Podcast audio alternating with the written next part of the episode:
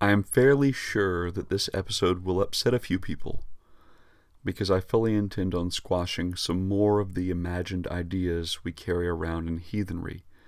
In particular, I would like to discuss primitivism and how it relates to music.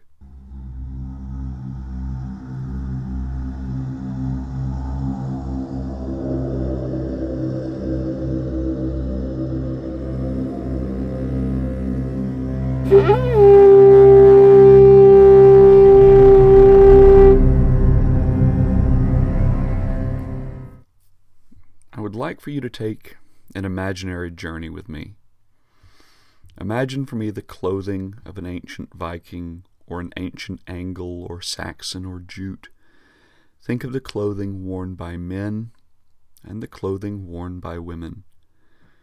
When you have that image in your mind, their shoes, their clothes, I want you to set them into a space in a scene of, say, a grand long hall, like a party. In this scene, what do you hear? What kind of music are they playing? What are the sights and smells? And once we have that image in our minds, I'd like for us to switch it up a little bit. I want you to change the scene and changing it this time to, say, a ritual setting. They are going to go to a religious ritual. Does that change in setting also change the clothes that you have them wearing?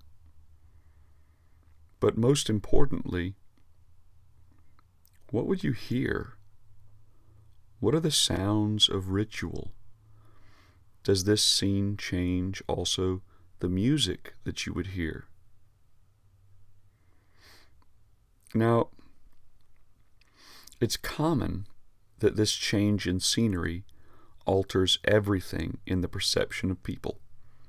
Suddenly, you end up with an entirely different feeling. A new color palette, for instance.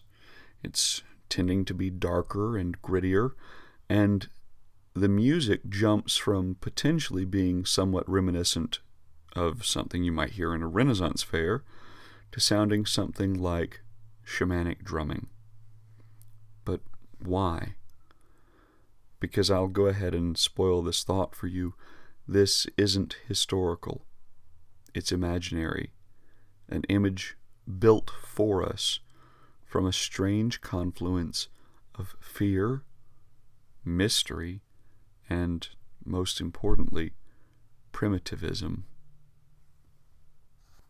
The issue, the issue that we have here is the deliberate primitivization that we see being applied backwards onto the ancient Germanic peoples. You listen to modern, quote unquote, heathen music, and it's all drums and chanting, and it honestly has more in common with how people imagine. And notice I say imagine here, that they imagine the music of the indigenous peoples of the Americas listening to and having than it does anything to do with the ancient music of Scandinavia or England.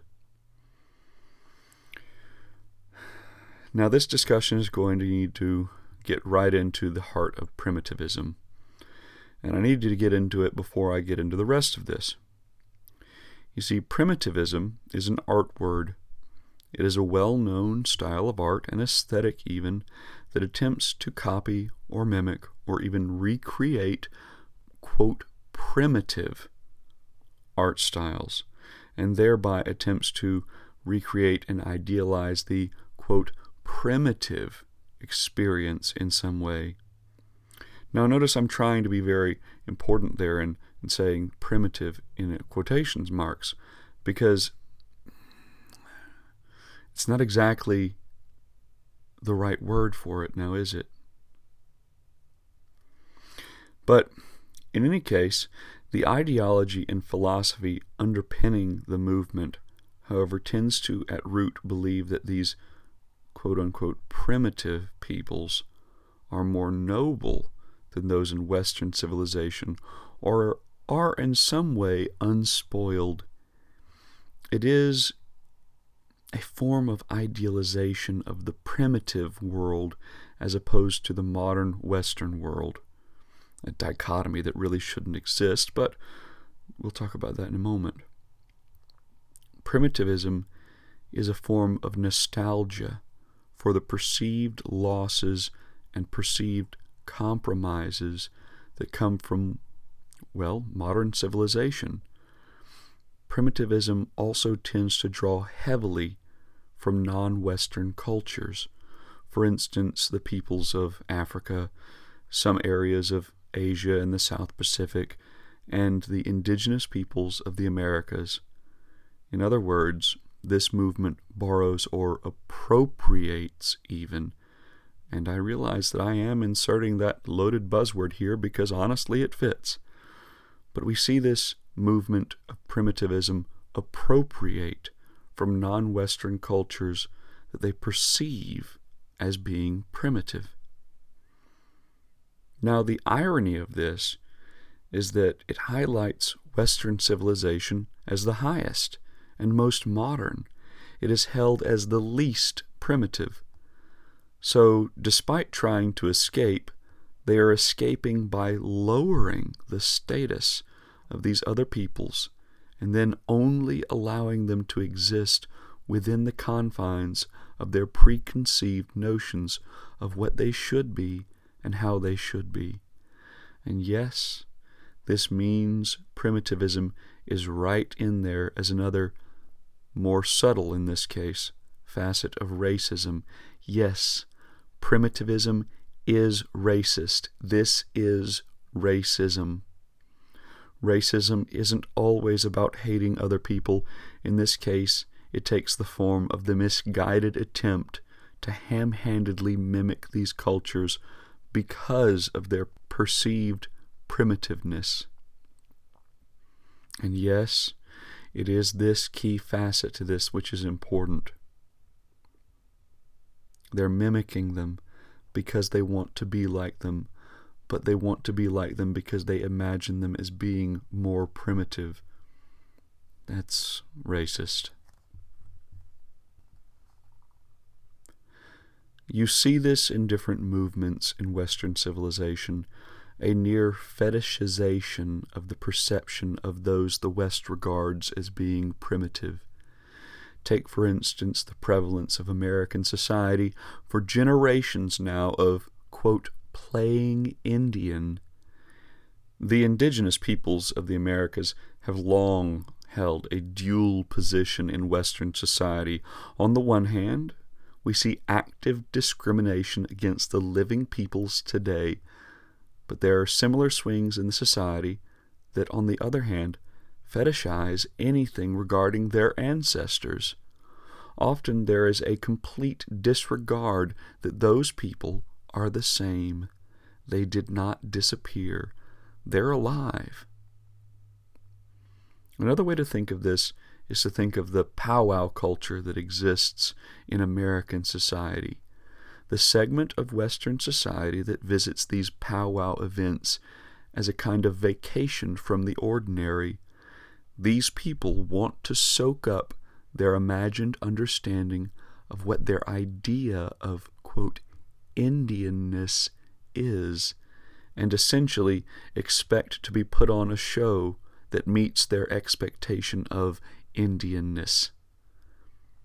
Now, this is particularly hurtful to the Native American peoples today because while there is this uplifting of the idea, often the imagined idea of the wildness and primitiveness of their far flung ancestors, this idealization of the imagined, the people actually living today suffer continued discrimination despite this.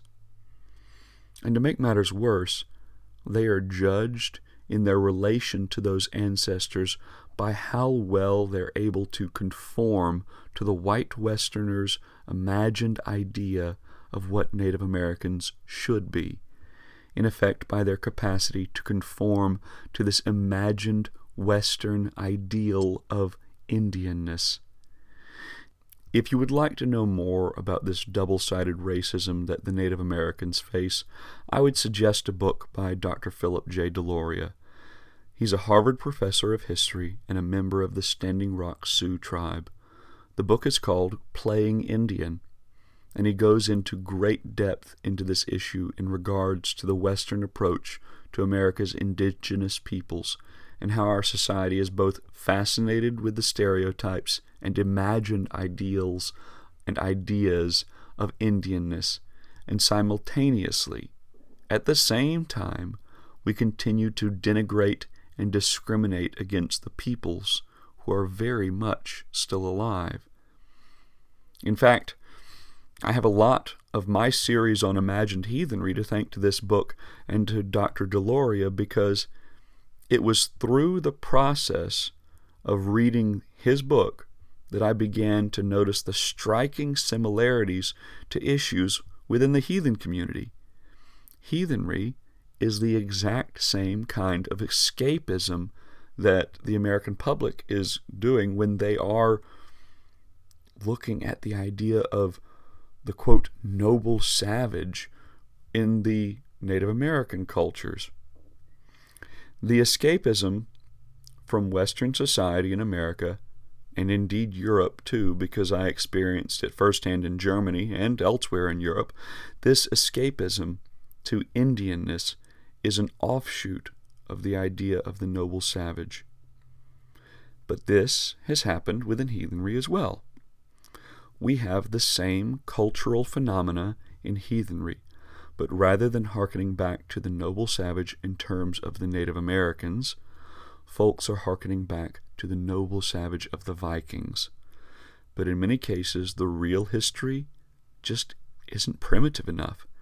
It's not dark or gritty or savage enough to fulfill the need to escape modernity into the world that they're imagining.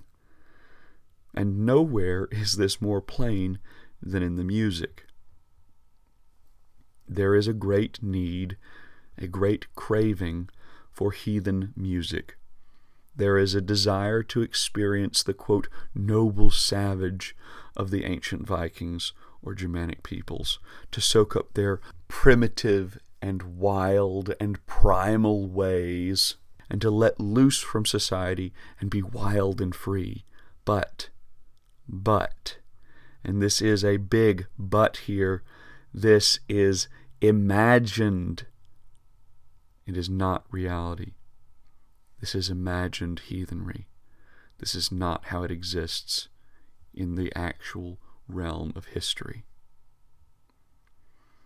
Sure, the work of Wardruna and Forndom and Heilung and Danheim and, oh boy, the list could go on and on.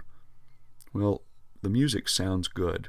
It sounds cool to our modern ears, but they're not what the music of the early Middle Ages, the time of the Vikings, and other Germanic peoples, they're not what it would have sounded like. It is as if the originators of this musical genre attempted to take their presupposed imagined ideas of what shaman music was supposed to sound like and regurgitate it within a Norse theme but it would seem that along the way they forgot to ask what the music was actually supposed to sound like. It is as if we glossed over the fact that the music traditions still existed and they could be reconstructed or even revived. They didn't disappear. In fact, the music of these Germanic peoples didn't die out at all. Their musical traditions carried right on through the Middle Ages. So, yes, that means that your average medieval music it would not have been out of place in the Viking Age or earlier. The idea of primitivism is therefore key to understanding the modern idea of heathen music. They wanted it to sound primitive. They wanted it to harken back to the idea of a noble savage.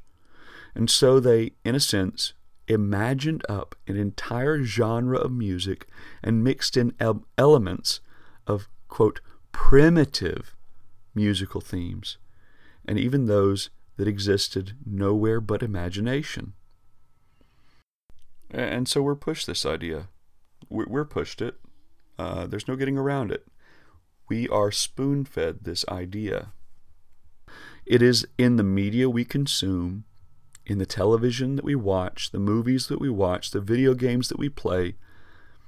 Media shapes our understanding, and to be honest, primitivism sells. A realistic portrayal would likely not be seen as primal, primitive enough. So we have this idea being pushed at us from every direction, and they're pushing it as fact.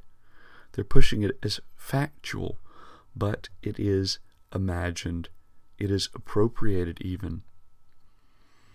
And here we are today, heathens, overwhelmingly listen to these heathen artists and soak it all up, revel in its primitivism, all while not knowing that it is not what the actual music would have sounded like, not even remotely. And you may be wondering, well, what then would this music have sounded like? Or you may be wondering, how would we know?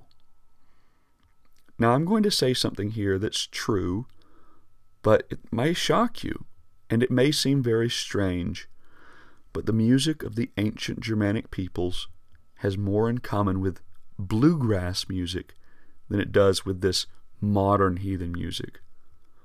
Bluegrass music is an offshoot of a musical genre called old time music. That music in particular is a descendant of Old English ballad traditions coming straight through, unbroken from the early Middle Ages. Now, I suppose I should also explain old time music, and that's the name of a genre of music that's found in particular in the Appalachians of North America. It is typically found with stringed instruments, it is balladrical, it takes the form of a ballad telling tradition. But all of this makes bluegrass music a direct descendant of the manner of music that heathens would have sung. Sure, it's changed over time. Absolutely, it's changed. It's adopted new instruments. It was influenced by African American musical traditions, such as the use of the banjo, for instance. But overall, overall, it has a remarkable element of preservation to it. And it has been a remarkable preservation of the medieval tradition of just down to earth ballad music. And while other descendants of that music exists, and the music of that time also influenced many other musical types, this one in particular preserved what was essentially the core of the musical tradition, which was the ballad. To make matters worse, though, this is not something that's even remarkably hidden knowledge either. Folklorists, for instance, have been crawling all over Appalachia to collect samples of this music for generations precisely because it is well understood to be a remarkable preservation of some of the oldest varieties of this musical tradition. They preserved it. They preserved it well. In much the same way they preserved more aspects of older manners of speaking, the language of Appalachia. Their English resembles more the older varieties of English as English has transitioned through the ages. It is preserved more. So much the same way that they've preserved in the language these antiquated features, they've also preserved in their music these antiquated features. There are also folk music traditions that exist in most of the places across Scandinavia and Europe today. And if you can sometimes, and sometimes you can, find artists who are not deliberately trying to primitivize their work, you can find some all right reconstructions, some renditions that are quite accurate. And these folk music traditions are often very bright and peppy with melodies that are not at all what people would expect from that time period and that those people in that place. And that's because remember we have this imagined idea. We want to see it as dark and gritty and bloody and violent. But no, it was actually quite colorful and peppy and upbeat. But here we again come to the heart of the issue. People favor their imaginations to reality. Heathens, especially, as it would seem. So many of us are trying to flee and escape from anything we associate with Western culture that we don't realize that we're going off into the land of imagination, or we're going off into the land of appropriation, or we're going off on some weird primitivist racist direction. But here's one of those moments where I don't really have a great now what kind of moment. I don't expect there to come a great shift in the genre of, quote, heathen music. That ball is rolling too fast, and it's basically impossible to stop or even slow it down now. I'm very small in this matter, and while I'm speaking truth to you here now, I don't expect it to make a change. But I'm also not entirely sure it would be right to do so because these people are indeed making enjoyable music in their own way. I'm not telling you to stop listening to it or to stop liking it. But instead, I'm putting this out there to, on an individual level, let you take a moment of introspection and questioning as to why it is that you're listening to it, and even more so, question why it is the most prevalent form of music produced in heathenry or for heathenry. Because if we remove the ancientness from it, because it is indeed very modern, a modern attempt to appropriate, co opt, what the perception of primitiveness is which leans heavily then on the ideas of Indianness or other peoples perceived in the Western imagination to be primitive, which in and of itself is pretty racist. Even if they are doing it for the purpose of emulation, which, well, if we remove that imagined ancientness of it, and the imagined primitivity, and the imagined historical nature of it, what then is left? What is left in this? It's not ancient. It's not primitive. It appropriates. It's sort of racist to think of it in the way. So, what's left? Are we listening to this truly because it's our jam? Or were we listening to it because we want to connect to something ancient? But removing that, what is left? And a better question still would be why don't we actually see real reconstructions that actually would better link up with the historical musical traditions? Because those would be fairly ancient. Were they just not primitive sounding enough? Do we have this ingrained idea of what is primitiveness? Because I honestly we do. And this is a Western association then with Native Americans. Should we then address our own cultural racism of seeing these people and thinking thoughts of what primitiveness is based off of our understanding of them? Why do we seem to value the imagined reality over the true reality. Or better yet, we could also consider where are the religious songs done in modern genres? To my knowledge, the only musical genre that even remotely touches the themes on heathenry is metal. But where's the rest of it? Why are we relegated to the music that we are?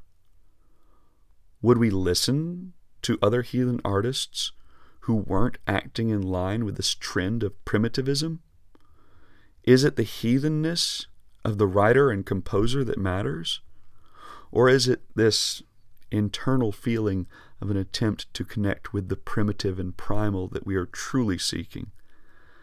And if it is that, why are we searching for it within heathenry so hard that we won't accept that the reality of it does not line up with the imagined. That we must twist and force our twisted ideas of primitiveness onto those people.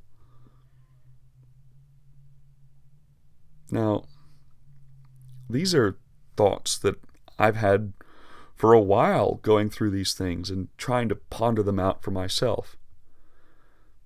And it's a lot to work through, honestly, and I'm not sure that I've entirely worked through it all for myself either.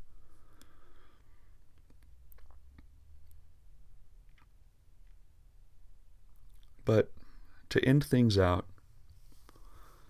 I will leave you with one final thought, and perhaps a chuckle as well. That the next time that you hear Heilung and their droning, drumming music, just remember that the ancient heathens would have sooner gotten down at the local hootenanny than listened to any of that.